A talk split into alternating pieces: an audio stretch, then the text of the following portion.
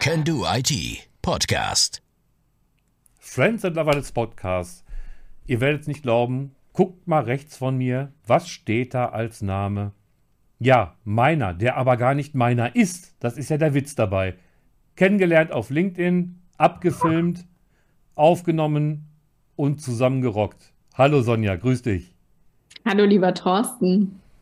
Wir haben ja heute ein paar spannende Themen, ähm, ja, im Petto will ich sagen, oder vorbereitet, noch nicht mal. Wir machen ja alles praktisch ohne Vorbereitung. Wir sprechen einfach drauf los, wie es sich gehört. Und zwar haben wir als erstes Thema, weil du ja ein Emotionscoach bist, das Thema Angst, Ängste. Ängste an sich, Ängste von anderen, Ängste und ihre Auswirkungen und so weiter und so fort. Was kannst du da Schönes von erzählen? Also zuerst möchte ich mal sagen, so dieses Thema Angst ist eigentlich so ein Thema, dass wenn es jemand hört, dass er am liebsten davon rennt und sagt, ich und Ängste auf gar keinen Fall. Das ist so ein bisschen was, was sich mit meiner eigenen Geschichte deckt. Ich saß nämlich in einem Seminar. Ich habe davor auch ganz, ganz viele unterschiedliche Themen beleuchtet und auch gecoacht, so zum Thema Kommunikation etc. Und ich saß in diesem Seminar und mein Trainer sagte zu mir, es gibt Menschen und jeder Mensch gehört dazu, die haben Ängste. Und zwar richtig große. Und diese Ängste behindern einen im eigenen Leben. Und ich saß da und dachte mir, nee, also ich habe keine Ängste. Ich habe in meinem Leben schon so viel durchgezogen. Ich war da in Südostasien alleine als blonde Frau mit meinem Backpack unterwegs, habe wirklich so viele Sachen schon erlebt. Ich habe keine Angst. Mhm. Dann hat er angefangen, mal diese Liste vorzulesen und danach dachte ich mir, oh schön, ich habe jede einzelne Angst. Und ich finde das sehr, sehr spannend, weil dieses Thema Angst, viele von uns kennen das vielleicht mit Sorgen, sich Gedanken über irgendwas machen, mhm. Unsicherheit. Also ganz, ganz viel gehört dazu dieser Umgang mit Unsicherheit. Wenn wir uns das mal genauer anschauen, dann sind es genau diese, diese kleinen Bereiche in unserem Leben, die uns ganz, ganz viel Potenzial davon nehmen, uns zum einen zu verwirklichen und so richtig in die Pötte zu kommen. Das heißt, unser ganzes Potenzial zu leben. Da gehört beispielsweise also eine Angst, die mir ganz, ganz, ganz oft bedeut, äh, begegnet in der Arbeit mit meinen Klienten, ist die Angst, das Unternehmen zu verlieren, die Angst, ähm, den Job zu verlieren, die Angst, die Familie nicht mehr ernähren zu können, die Kredite nicht mehr abzahlen zu können, also beispielsweise so finanzielle Abhängigkeit mhm. oder ähm, finanzielle Probleme oder auch Krankheit, ja, Angst vorm Tod ganz oft, warum, also gerade wenn ich mit so einem Versicherungsberater beispielsweise spreche oder Vermögensberatung, da sehen wir das doch schon. Warum haben wir so viele Versicherungen? Weil wir Angst haben, dass uns was passieren könnte, weil wir Angst haben, dass unseren Kindern was passieren könnte, unserer Familie, unserem Haus, unserem Auto. Also diese Ängste, die sind groß, alleine schon bei Gepäckversicherung, ja. Also wir haben, liegen in Urlaub und haben Angst, unseren Koffer zu verlieren. So, das sind jetzt ja sehr, sehr ähm, einfache Beispiele wie ähm, die Verlust des Koffers oder der Verlust des Koffers. Nur wenn wir da halt mal reingehen und gerade wenn ich in einer Führungsposition bin und ich coache ja sehr viele Executives, Geschäftsführer, mhm. Unternehmer, da ist es ein riesiges Hindernis, weil es uns wirklich daran hindert, die richtigen Entscheidungen zu treffen. Ja, also Angst ist ja die Bremse des Lebens. Das ist ja so bekanntlich als Metapher zu sagen. Wobei ich jetzt ähm, denke, ich habe mal ein Bild gesehen von Männern und ihre Ängste. Da wurde gesagt, Männer behandeln Ängste so. Mir geht's gut. Alles tipptopp. Super.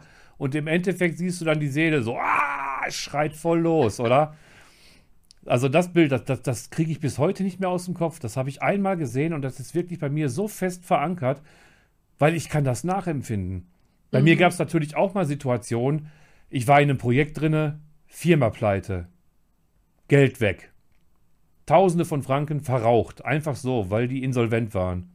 Ja, und als Dienstleister kommst du erst an dritter Stelle nach ähm, größere Schuldmengen von Zulieferern und nach ähm, den Leuten, die angestellt sind. Bist du als Dienstleister praktisch erst der Dritte, der irgendwas zu sehen kriegt, falls noch was überbleibt. Also nichts. Ja, ja. Und, und dann natürlich stehst du dann auch da. Du weißt, du hast jetzt ein paar Zehntausend verraucht. Wie kriegst du die jetzt wieder gemanagt? Du hast dich ja darauf verlassen. Du stehst ja dann ja. da und, und weißt nicht wie. Glücklicherweise gibt es das Wort Polster, ne, was einen ab und zu mal den Hintern rettet, aber das ist natürlich auch nicht gang und gäbe. Und das sind Ängste wirklich, da, da kommst du wirklich in Situationsängste und das bezeichne ich so als, als innere Ängste. Du gehst ja damit nicht hausieren und sagst, scheiße, meine Firma ist pleite, ich habe keine Kohle mehr, ich bin am Arsch, sondern du gehst hin und, und sagst, alles gut, passt. Hm? Absolut. Wir fühlen das uns wohl. Diese, genau, diese typischen Existenzängste oder auch dieses, das ist ja genau dieses Thema. Ängste ist nichts, worüber wir reden. Ängste sind mhm. so ein absolutes Tabuthema.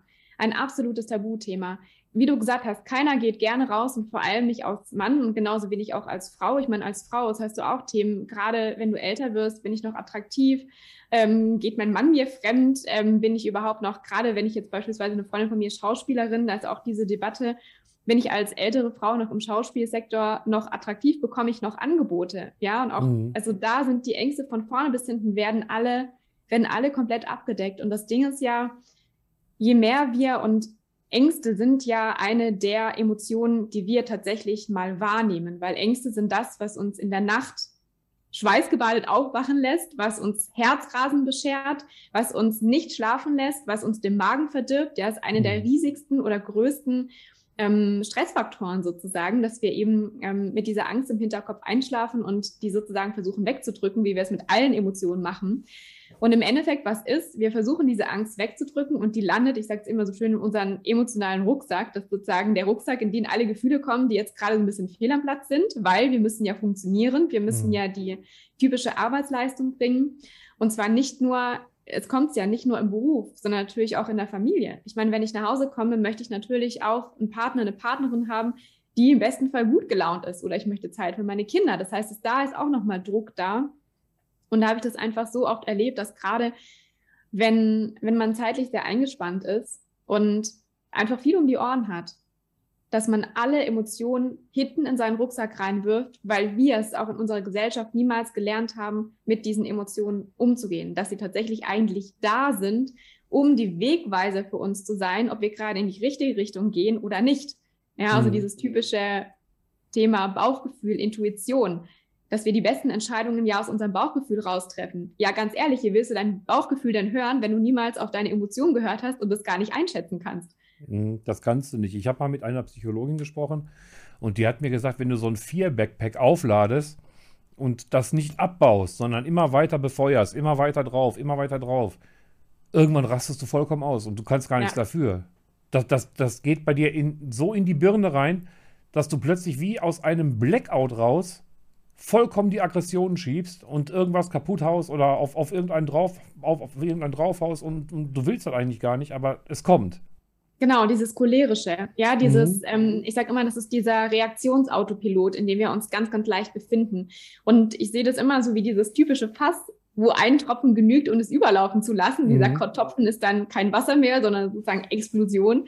Und wir explodieren halt in den ungünstigsten Momenten. Das kann jetzt Mutter sein, die auf einmal die Krise kriegt, weil ihr Kind einfach nur, keine Ahnung, eine Kugel Eis fallen lässt und sie komplett ausrastet. Mhm. Und wir eigentlich nur diese Szene sehen und denken, was, überre was reagiert die jetzt so über?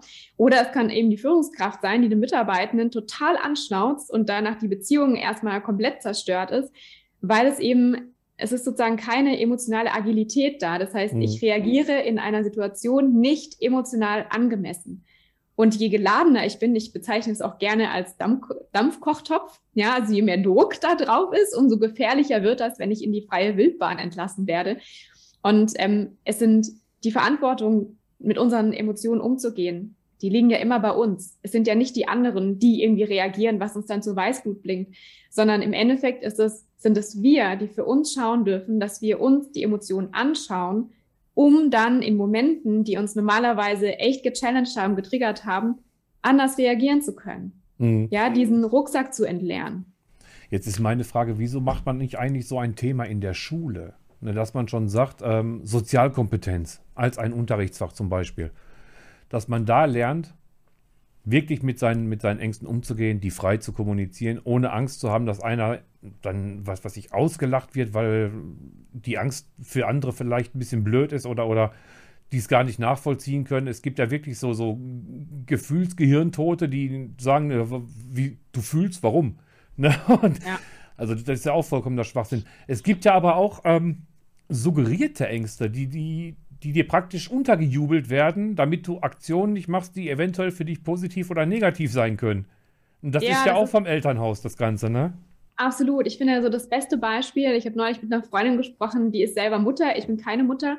Nur sie hat mir das erzählt und meinte, es fängt wirklich bei den Kindern an. Ganz ehrlich, auch wenn wir unsere, unsere eigene Kommunikation mal beobachten, und ich habe das jetzt in den letzten Monaten sehr bewusst und sehr intensiv mal gemacht, wie oft wir weg von kommunizieren. Mhm. Ja, also die, dieses, mach die Tür zu, damit es nicht kalt wird. Ja, also wir wollen das nicht kalt vermeiden. Oder pass auf auf dem, auf dem Spielplatz, ich glaube, das hat jeder von uns schon mal gehört, pass auf, dass du nicht runterfällst. Anstatt mal positiv zu suggerieren und zu sagen, halt dich gut fest, jetzt geht's los, ja, auf der mhm, Schaukel. Genau, genau. Weil das Spannende ist ja, ähm, im Endeffekt in unserem Alltag, wenn du nicht geübt bist und nicht filigran für Sprache, hast du die ganze Zeit negative Suggestionen, weil das Ding ist ja, unser Unterbewusstsein hört dieses Wort nicht, nicht. Also wenn ich sozusagen sage, pass auf, dass du nicht runterfällst, dann höre ich, mein Unterbewusstsein hört, pass auf, dass du runterfällst. Ja, und in dem Moment nicht. fliegst du ja schon. Ne? Ganz genau. Oder das, dieses typische Beispiel, was mir so oft passiert ist, wenn ich mal beim Joggen bin und dann kommt so, ich wohne ja im Schwarzwald, da kommt so ein Wurzelweg und ich renne runter und dann stolper ich mich. Und dann frage ich mich, Moment mal, was habe ich denn jetzt eine Millisekunde davor gedacht? Aha, hier muss ich aufpassen, dass ich nicht stolper. Bumm, bin ich gestolpert. Ja, das ist total verrückt. Ja, also, pass auf, dass du keinen Fehler machst. Pass auf, dass du nicht zu so schnell fährst. Pass auf, dass du nicht geblitzt wirst. Pass auf, dass du. Es gibt so viele Beispiele. Wirklich beobachte das mal für dich, wenn du mir vielleicht nicht glaubst, dass es irgendwie neu für dich ist. Es ist wirklich so. Pass auf, dass du es nicht fallen lässt. Bumm. Ja, das habe ich damals gehabt, wo ich noch äh, aktiv Musiker war. Ich, hab, ich bin ja Bassist gewesen. Dann äh, war bei mir das Ziel immer, pass auf, dass du nicht so wild Ping Seite gerissen. Ja, genau. Oder was weiß ich. Geige. Bei mir was mit der Geige. Pass auf, im, im Orchester, im Symphonieorchester, pass auf, dass du nicht in die Pause spielst. genau. Und dann natürlich voll rein, ne? ohne Gnade genau. und ohne Verstand. Genau. Ei, ei, ei. Also das, ist halt so, das ist wirklich dieses, dieses ähm, die wenigsten von uns sind sensibel für Sprache. Das heißt, in unserem ganzen Alltag, und es fängt wirklich schon an auf Schildern, nicht rauchen, ähm, keinen Müll auf den Boden werfen, anstatt zu sagen, hey, bitte halte das hier sauber. Es ist ein schöner Platz, der soll bitte sauber sein. Wir kommunizieren so viel in Nichtbotschaften, dass wir gar nicht mehr merken, wie viele negative Suggestionen wir uns und unserem Umfeld mitgeben und vor allem auch, diese ganzen Suggestionen sind ja immer an unsere Ängste gekoppelt. Mhm. Ja, wenn du selber keine Ängste hast, dann würdest du auch niemals mit Ängsten kommunizieren. Beispielsweise, wenn ich keine Angst habe, dass ich einen Fehler mache, dann würde ich niemals sagen, pass auf, dass du keinen Fehler machst, ja, sondern würde ich sagen, okay, probier dich aus, viel Spaß. Ja, wenn du keine Ängste hast, dann verstehst du ja auch die Ängste der anderen nicht, weil die ja gar, weil du gar nicht weißt, worüber die eigentlich sich Sorgen machen. Ist ja, ja ganz, ganz, klar. Genau. Und du hast recht, es gibt viele, ähm, ich nenne das so Verbotsimperative. Ne? Betrete den Rasen nicht.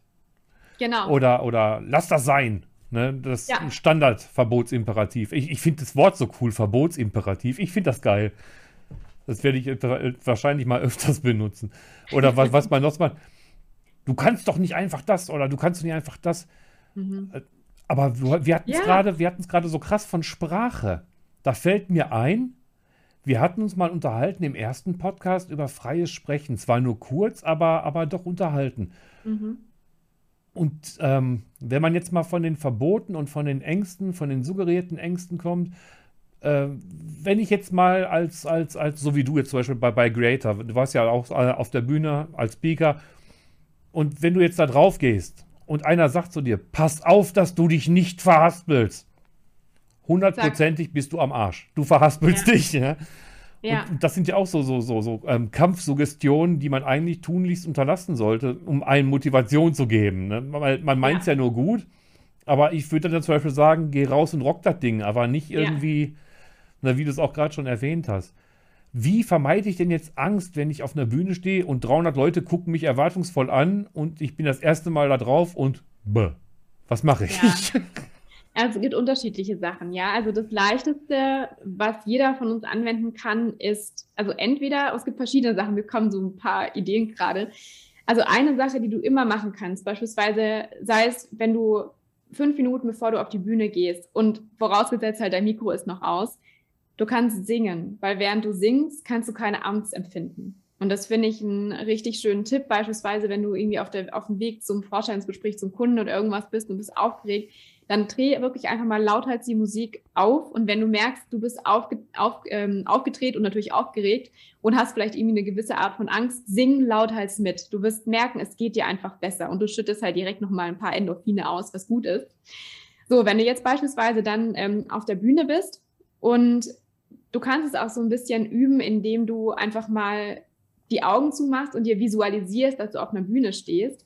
Dann wirst du merken, dass vielleicht dieses Gefühl der Aufregung, wenn so viele Augen dich angucken, wie das aufkommt. Und dann kannst du für dich dieses Gefühl von Aufregung in Aufregung im positiven Sinne, also in Englischen heißt es Excitement, also mir fehlt gerade das Wort, das richtig auf Deutsch zu übersetzen. Vorfreude, sage ich jetzt mal, absolute Vorfreude. Weil das Gehirn, unser Körper kennt keinen großen Unterschied zwischen diesen Emotionen. Das heißt, mhm. anstatt dass du sagst, oh mein Gott, bin ich aufgeregt, kannst du dir die ganze Zeit dieses Mantra oder diese Suggestion setzen. Ich freue mich, ich freue mich so sehr, ich freue mich unendlich, ich freue mich so sehr, ich kann es kaum erwarten. Ja, da wirst du merken, dass das Gefühl ist ein ähnliches, nur es dreht sich in die positive Richtung. Ah, du willst also die Angst verpositivieren. Ganz genau, ja, weil jetzt, wir tricksen da sozusagen in dem Sinne unseren Körper aus. Und dann gibt es noch ähm, eine dritte Methode und das ist so eine Methode, ähm, die ich sehr oft nutze, einfach auch, wenn ich mit meinen Kunden arbeite, wenn es so spezielle Themen gibt, von denen die dann gerne wegrennen oder so ein bisschen uh, Aufregung und so weiter, ungute Emotionen aufkommen oder unliebsame Emotionen, dass du dir mal anschaust, welches Bild du denn vor Augen hast, wenn du an Vortrag und Publikum denkst. Und Beispielsweise kann es sein, dass wenn du auch wieder die Augen zumachst und dir vorstellst, dass du jetzt auf der Bühne stehst, dann kann es sein, dass du dieses Publikum siehst wie ein riesiger Löwe, der dich jetzt gleich fressen will. Also das ist der Wahnsinn. Jeder von uns hat da die unterschiedlichsten Bilder. Deswegen bitte nutzt die Gelegenheit ganz kurz, um dir mal kurz, kurz die Augen zu schließen, dir mal kurz vorzustellen, du stehst da und hältst einen Vortrag. Welches Bild hast du vor dir? Ja, sind die Menschen groß, sind die Menschen klein? Sind die Menschen, lachen die oder gucken die dich griesgrämig an? Und da wirst du schon ganz leicht sehen, wenn es vielleicht ein negatives Bild ist, wirst du dich nicht über diesen Vortrag freuen. und wenn es ein positives Bild ist, dann fällt es dir auf jeden Fall leichter. Das heißt, da sozusagen mal zu schauen, dass du die Bilder für dich austauschst, um ein positives Bild vor Augen zu haben, wenn du an Vortrag denkst. Das heißt also, deine Gedanken steuern auch deine, deine Gegenüberwahrnehmung. Das heißt, wenn du, ne, wenn, du, negativ denkst, dann siehst du auch nur Leute, die Sonne Frappe ziehen. Und, und wenn du positiv denkst, dann siehst du Leute, die dich richtig mit Erwartung angucken und, und darauf warten, was kommt jetzt noch, was kommt jetzt noch, womit kann er. Ja, Ganz das, genau. Das verstehe ich, das verstehe genau, ich. unser Publikum ist ja immer unser Spiegel. Also unser mhm. Gegenüber mhm. ist immer unser Spiegel. Und wir können nur das im Außen wahrnehmen, was wir selber in uns haben. Das heißt, du wirst ihr, oder jeder, der zuhört, der wird es kennen, wenn du selber einen richtig tollen Tag hast, dann wird es dir leichter fallen, rauszugehen und du siehst die lachenden Gesichter. Du denkst dir, ah, vielleicht, wenn du, wenn du dich darüber scherst, was andere Leute von dir denken, dann denkst du dir, ah, guck mal, der sieht bestimmt, dass ich mein Hemd heute frisch gebügelt habe, ja. Sowas in die Richtung. Und wenn du einen schlechten Tag hast, dann gehst du raus, ich kenne es von mir selber, dann denke ich mir, oh Gott, jetzt sieht die ja, ich habe heute wirklich eine fahle Haut oder oh ja, ich hatte heute nicht so viel Zeit, mir zu überlegen, was ich anziehe, ja. Also es sind wirklich die Gedanken, das ist der Wahnsinn, wie unsere Emotionen unsere Gedanken steuern und gleichzeitig vergessen wir das, dass wir mit unseren Gedanken auch unsere Emotionen wiederum steuern können. Mhm. Und immer so, wie du in den Wald reinrufst, so kommt es wieder hinaus. Ja. Und genau das ist das Gleiche. Das heißt, wenn du dich auf diesen Vortrag freust und wenn du davon ausgehst, dass dir die Menschen gerne zuhören, dann siehst du interessierte Menschen im Publikum sitzen. Während du, wenn du denkst, ich habe eh nichts zu erzählen, hoffentlich langweilt sich keiner, wirst du dich auf den fokussieren, der jetzt gerade gähnt oder am Handy ist. das ist natürlich wiederum ein göttliches Bild. Du bist da oben, hast voll das Lampenfieber, bist froh, dass du fünf Wörter rausgesucht und alle guckt dich an. Weißt. Ja, genau. Na, oh Gott. Aber jetzt weiß ich wenigstens, weil du ja gerade gesagt hast, Lachen verhindert Angst. Jetzt habe ich den Singen. Sinn einer Oper verstanden. Singen. Singen. Ja, ja, genau. Deswegen werde, werde Sänger. Nein, das werde ich nicht. Glaub mir, das, das, das, das will mit Sicherheit keiner. Ich bin froh, dass ich ja. meine Projekte hinkriege. Also Sänger mit Sicherheit nicht. Nein. Ja, ah. und was halt natürlich, du hast es ganz kurz angesprochen, was ist, und das ist mir selber auch schon passiert, was ist, wenn ich kurz den Text vergesse? Also wenn ich gerade nicht weiß, wie es weitergeht. Und das ist, glaube ich, so für viele, die anfangen, die absolute Horrorvorstellung. Und auch hier dein Unterbewusstsein dein Unterbewusstsein hört alles, was du sagst und auch was du denkst. Mhm. Und mein schönster Satz ist immer, mir fällt es gleich ein. Ich weiß gleich, wie es weitergeht. ich weiß gleich, wie es weitergeht, ja. Und dann nehme ich sozusagen da auch so ein bisschen ähm, die Spannung raus und sage es auch einfach und meinte, spannend, jetzt bin ich hier Emotionscoach und darf mal kurz damit umgehen, dass ich gerade nicht weiß, wie es weitergeht, ja, dass mir der Text jetzt noch schnell einfallen darf. Ist ja auch und dann kommt erstmal, ja, und es ist menschlich, weißt du, ja. im Endeffekt, jeder von uns kennt diese Situation und das Schönste, was du einfach machen kannst, und das, da sind wir am Anfang schon mal vorbeigekommen, wir haben es nicht gelernt, über unsere Emotionen zu sprechen. Und ganz ehrlich, wenn du auf der Bühne stehst und sagst, wow, ich bin jetzt gerade ein bisschen überfordert, weil ich gerade, mir ist gerade der Text entfallen, dann weiß jeder, wie du dich jetzt fühlst. Jeder. Du darfst ja auch ehrlich sein, du kannst ja ruhig sagen. Jetzt genau. war ich, jetzt, jetzt habe ich mich wegen euch so in Rage geredet, ich habe meinen Text vergessen. Verflixt ja, doch mal. Ganz genau. Und das Schöne ist ja, wenn wir damit offen mal umgehen, wenn du dich mal trauen würdest, da offen mit umzugehen, oder auch einfach, wenn du mal keine Worte für irgendwas hast oder mhm. wenn dich mal wirklich was wortlos macht oder auch wenn dich mal was verletzt, trau dich das mal auszusprechen. Das ist menschlich, ja. Das ist menschlich und das macht dich nahbar. Und ich rede, ich spreche mit so vielen wundervollen Führungskräften und was die ausmacht im Ende des Tages ist meistens nach der Zusammenarbeit haben die nochmal ein engeres Verbind äh, noch ein engeres Verhältnis, also im positiven Sinne, äh, engere Verbindung zu ihren Mitarbeitenden, weil die die wirklich mal greifen können. Und zwar als Mensch. Und Menschen arbeiten gerne mit Menschen zusammen. Hm. Das war bei mir genauso, als ich das erste Mal vor so einer Truppe stand und musste denen was erklären. Ich habe ja ähm, selbst auch äh, Einführungen von Projektmethoden gemacht. Und da hast du ja auch so ein komplettes Team aus einer Firma. Die gucken nicht alle an, die wissen nichts davon. Und du musst denen das alles erklären. Das ja. heißt, du fängst bei Adam und Eva an und kommst dann irgendwann wahrscheinlich zum Garten Eden, wenn du Glück hast. Aber das, das dauert natürlich. Und dann erzählst du, und du musst gleichzeitig aufpassen, dass du nicht zu viele Fachlichkeiten raushaust, weil die verstehen sie auch nicht. Na, das heißt, du musst jedes Fachwort mindestens einmal nach dem Aussprechen erklären. Und da darfst du auch nicht nur immer auf einen gucken, weil dann fühlen sich die anderen benachteiligt. Guckst du nur in mhm. eine Ecke, denken die anderen, die sind Luft für dich, was soll das? Oder du magst die nicht oder so. Das ja. ist so schwierig teilweise rauszufinden, ja. wie du dich verhalten sollst und wie du deine Körpersprache anwenden sollst, um es wirklich allen gerecht zu machen. Das ist echter Wahnsinn. Also ich habe nie ja. gedacht, dass das so schwierig ist, aber es ist es. Ja, vor allem auch dieses Ding aus der, ähm, aus der Psychologie. Wir lernen lieber und leichter von Menschen, von denen wir zum einen was halten und die wir sympathisch finden. Mhm. Genau. Ja, und das ist so ein ganz großes Stimme weg, ein ganz großes Ding bei, bei Führungskräften. Wenn wir uns unfair behandelt fühlen, dann sind wir nicht mehr empathiefähig.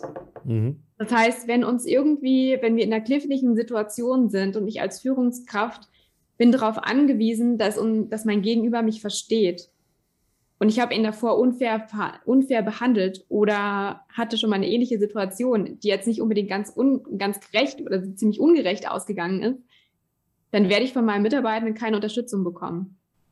Das ist so, ja. Ich habe auch gemerkt, wenn du menschlich dich gegenüber deinen Mitarbeitenden verhältst und auch ehrlich mit denen umgehst und auch ehrlich über dich selber sprichst und nicht, dass du der Unnahbare, der absolute Patriarch und, und der Besserwisser en grand oder sowas bist, sondern dass du auch einfach nur ein Mensch bist und halt eben das Ganze auch so rüberbringst, dass du auch viel von deinen Mitarbeitenden hältst.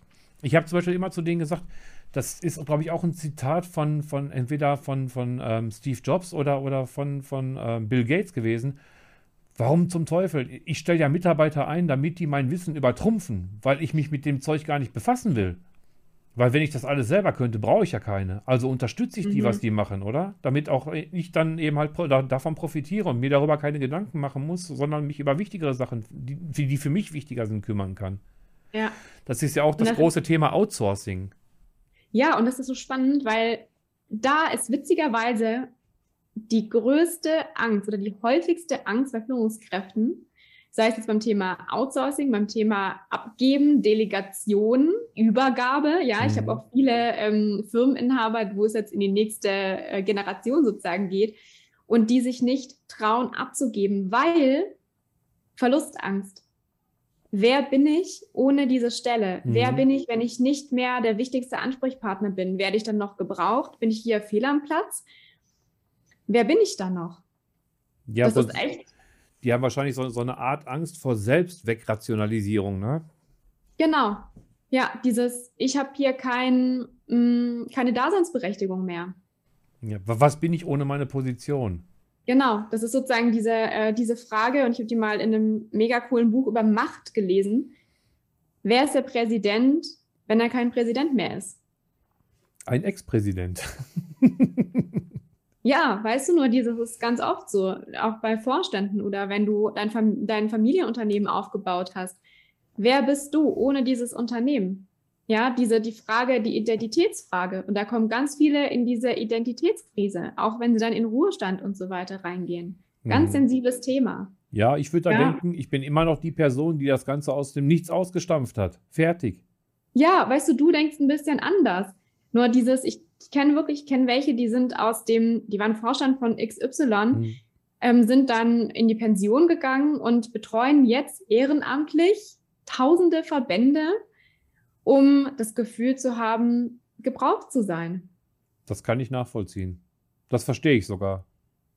Ja, und da ist eine Angst dahinter. Und dieses, wie cool wäre es denn eigentlich, wenn du dein Leben genießen könntest, ohne dass du, weil jetzt hast du ja die Zeit, du musst ja jetzt im Endeffekt nichts mehr machen. Du kannst dich ja jetzt wirklich um die Sachen kümmern, die dir Spaß machen und nochmal neuen Sport anfangen. Also was für dich machen und nicht nur in deinen Vereinen zu sein du kannst gerne im Verein sein, nur das andere, wenn du dich halt wieder mit Arbeit zudröhnst, das ist halt auch wieder ein Kompensationsmechanismus, wenn du mhm. ganz ehrlich zu dir bist. Ja. Ja, also das heißt, wenn du da für dich in Frieden kommst und überhaupt mal definierst, wer bist du ohne alles? Also wirklich, frag dich mal, stell dir mal selber die Frage, wer bist du ohne dein Auto, dein Haus, dein Partner, deine Partnerin, deinen Job, ohne deine Ausbildung, ohne die Klamotten, die du trägst, ohne deinen Freundeskreis, ohne Dinge, die dir wichtig sind, wer bist du dann noch? Das kann ich ja. dir sagen. Also Karl Popper hat das mal so definiert. Der Mensch ist ein federnloser Zweifüßler. Ganz simpel, oder? Man ist ja immer noch in, in erster Linie der Mensch an sich das, was ihn ausmacht, das ist ja alles in dir. Das kannst du weder tragen, noch essen, noch in dich reinstechen, noch unter der Haut transplantieren oder auf den ja. Arm tätowieren. Das, das ist ja alles nichts, hat ja nichts mit dir zu tun. Dein, ja, das ist dein, ne? das ist dein, dein Sein. Ja. Du als pure Person, als Persönlichkeit, so dieses I don't bring anything to party but myself. Ja, ich bringe genau. nur mich selber mit. Ganz ehrlich, das können die allerwenigsten, mit denen ich jemals gesprochen habe. Ja, die deswegen, allerwenigsten. Deswegen weil wir unser ganzes, ja, wir unser, unser ganzes Leben wurden wir darauf trainiert, dass wir uns durch unser Tun definieren, durch Titel, durch alles Mögliche. Und das durfte ich auch selber lernen. Also sozusagen diesen, ich war echt überrascht, dass ich mich nicht über meinen Doktortitel definiert habe, als ich ihn dann hatte, weil ich gemerkt habe, ups, hat sich gar nichts geändert. Nur der Name. jo. Also diese Illusion einfach mal loszulassen. Ja, ich finde auch, man muss nicht die dicksten Geschenke vorbeibringen, um eine bessere Akzeptanz zu haben. Wenn du ja. die schon vor den Geschenken nicht hattest, dann wirst du sie auch mit diesen nicht kriegen, sondern der andere wird sich noch irgendwie sogar gekauft fühlen. Und das ja. sehe ich auch teilweise bei Firmen, wenn die anbieten, attraktive Pakete und attraktives dies, attraktives das. Nun lass ihn doch erstmal gucken, ob dir überhaupt sein Gesicht passt oder umgekehrt. Was, was, was kommt man damit mit, mit Paketen? Das kann man hinterher diskutieren irgendwann. Aber man will doch in erster Linie mal die Leute kennenlernen und mal wissen, wie ist denn das Umfeld da? Gefällt es mir da überhaupt? Oder, oder kann ich die Leute überhaupt ausstehen oder nicht? Oder, ne? Das ist für mich viel wichtiger mhm. als, als irgendwelche Versprechungen, Präsente und was weiß ich nicht alles. Absolut. Ja, also im Endeffekt, also für mich ist dieses Thema Back to the Roots, zurück zur Menschlichkeit. Ja, das ist so ein Thema, was uns zum einen von künstlicher Intelligenz ähm, differenziert, gleichzeitig auch was mich von anderen Personen sowas von einzigartig macht wie ich bin. Mhm. Und dass wir einfach lernen dürfen, diese Andersartigkeit zu akzeptieren, indem wir halt auch damit anfangen, uns erstmal selber mit unseren ganzen Macken und Ängsten und allem Möglichen mal anzunehmen und ehrlich hingucken. Und nicht mehr davor wegrennen. Ja, wieder dieses nicht mehr davor wegrennen, sondern hinzugucken. ja, das ist manchmal richtig schwierig, aber ich vermute, wenn das mal vielere, vielere, es ist soweit, wenn das mal mehrere Menschen machen würden, dann würden die Ängste auch gar nicht so viel Kontrolle über diejenigen irgendwie beinhalten oder, oder bekommen. Aus dem einfachen Grund, wenn du dich der Angst stellst, dann sagst du ja deinem Gehirn ja auch, du brauchst davor keine Angst zu haben. Das, guck mal, ist ja fast gar nichts.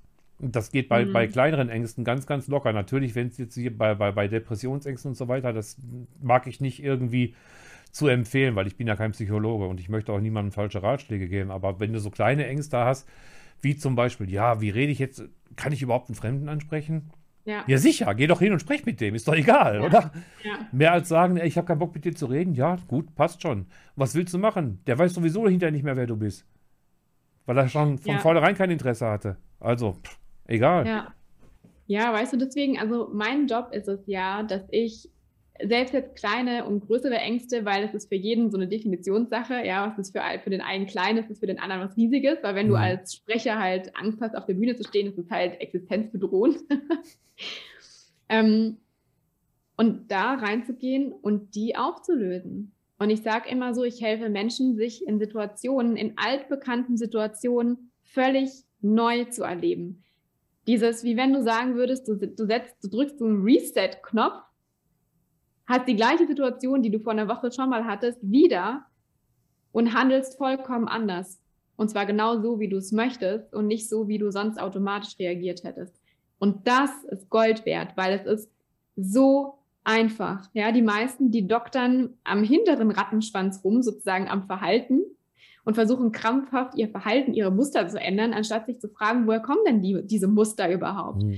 Und ich sage halt, das war jetzt auch ein langer Weg dahin. Also meine eigene Erfahrung als Coach hat eben auch in der Kommunikation angefangen, habe mir auch erstmal so den letzten Rattenschwanz angeschaut, bis ich dann festgestellt habe, ups, wenn ich die Emotionen davor auflöse, diese Situation, warum ich mich überhaupt so verhalte, dann verhalte ich mir automatisch anders. Dann brauche ich da überhaupt bei diesem Verhalten keine Zeit mehr zu investieren, sondern ich beschäftige mich mit dem, was davor ist, mit der Wurzel und löse diese Wurzel ein für alle Mal aus und habe dieses Problem diese Angst für mein ganzes Leben lang aufgelöst.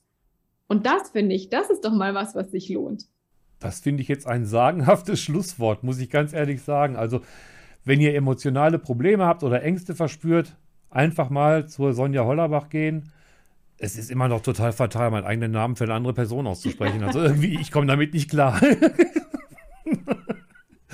ist auch irgendwie total lustig. Was aber nicht lustig ist, wirklich mal, wenn man Ängste hat, einen Termin machen, ins Coaching gehen und einfach mal unverbindlich nachfragen, was machst du da überhaupt mit mir?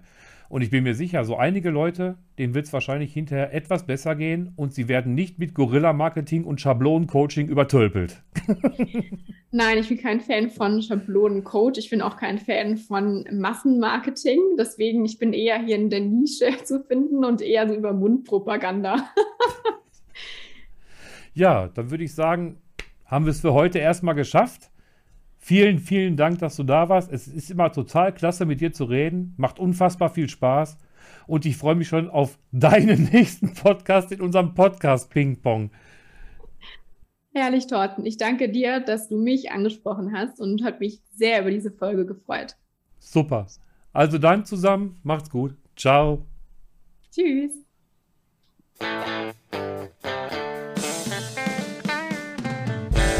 Sie hörten den Can Do IT Podcast für Projektmanagement und digitale Transformation. Folgen Sie uns zum Beispiel auf LinkedIn mit dem Hashtag CDIT Podcast www.candoit.ch. Verantwortlich Thorsten Hollerbach. Technik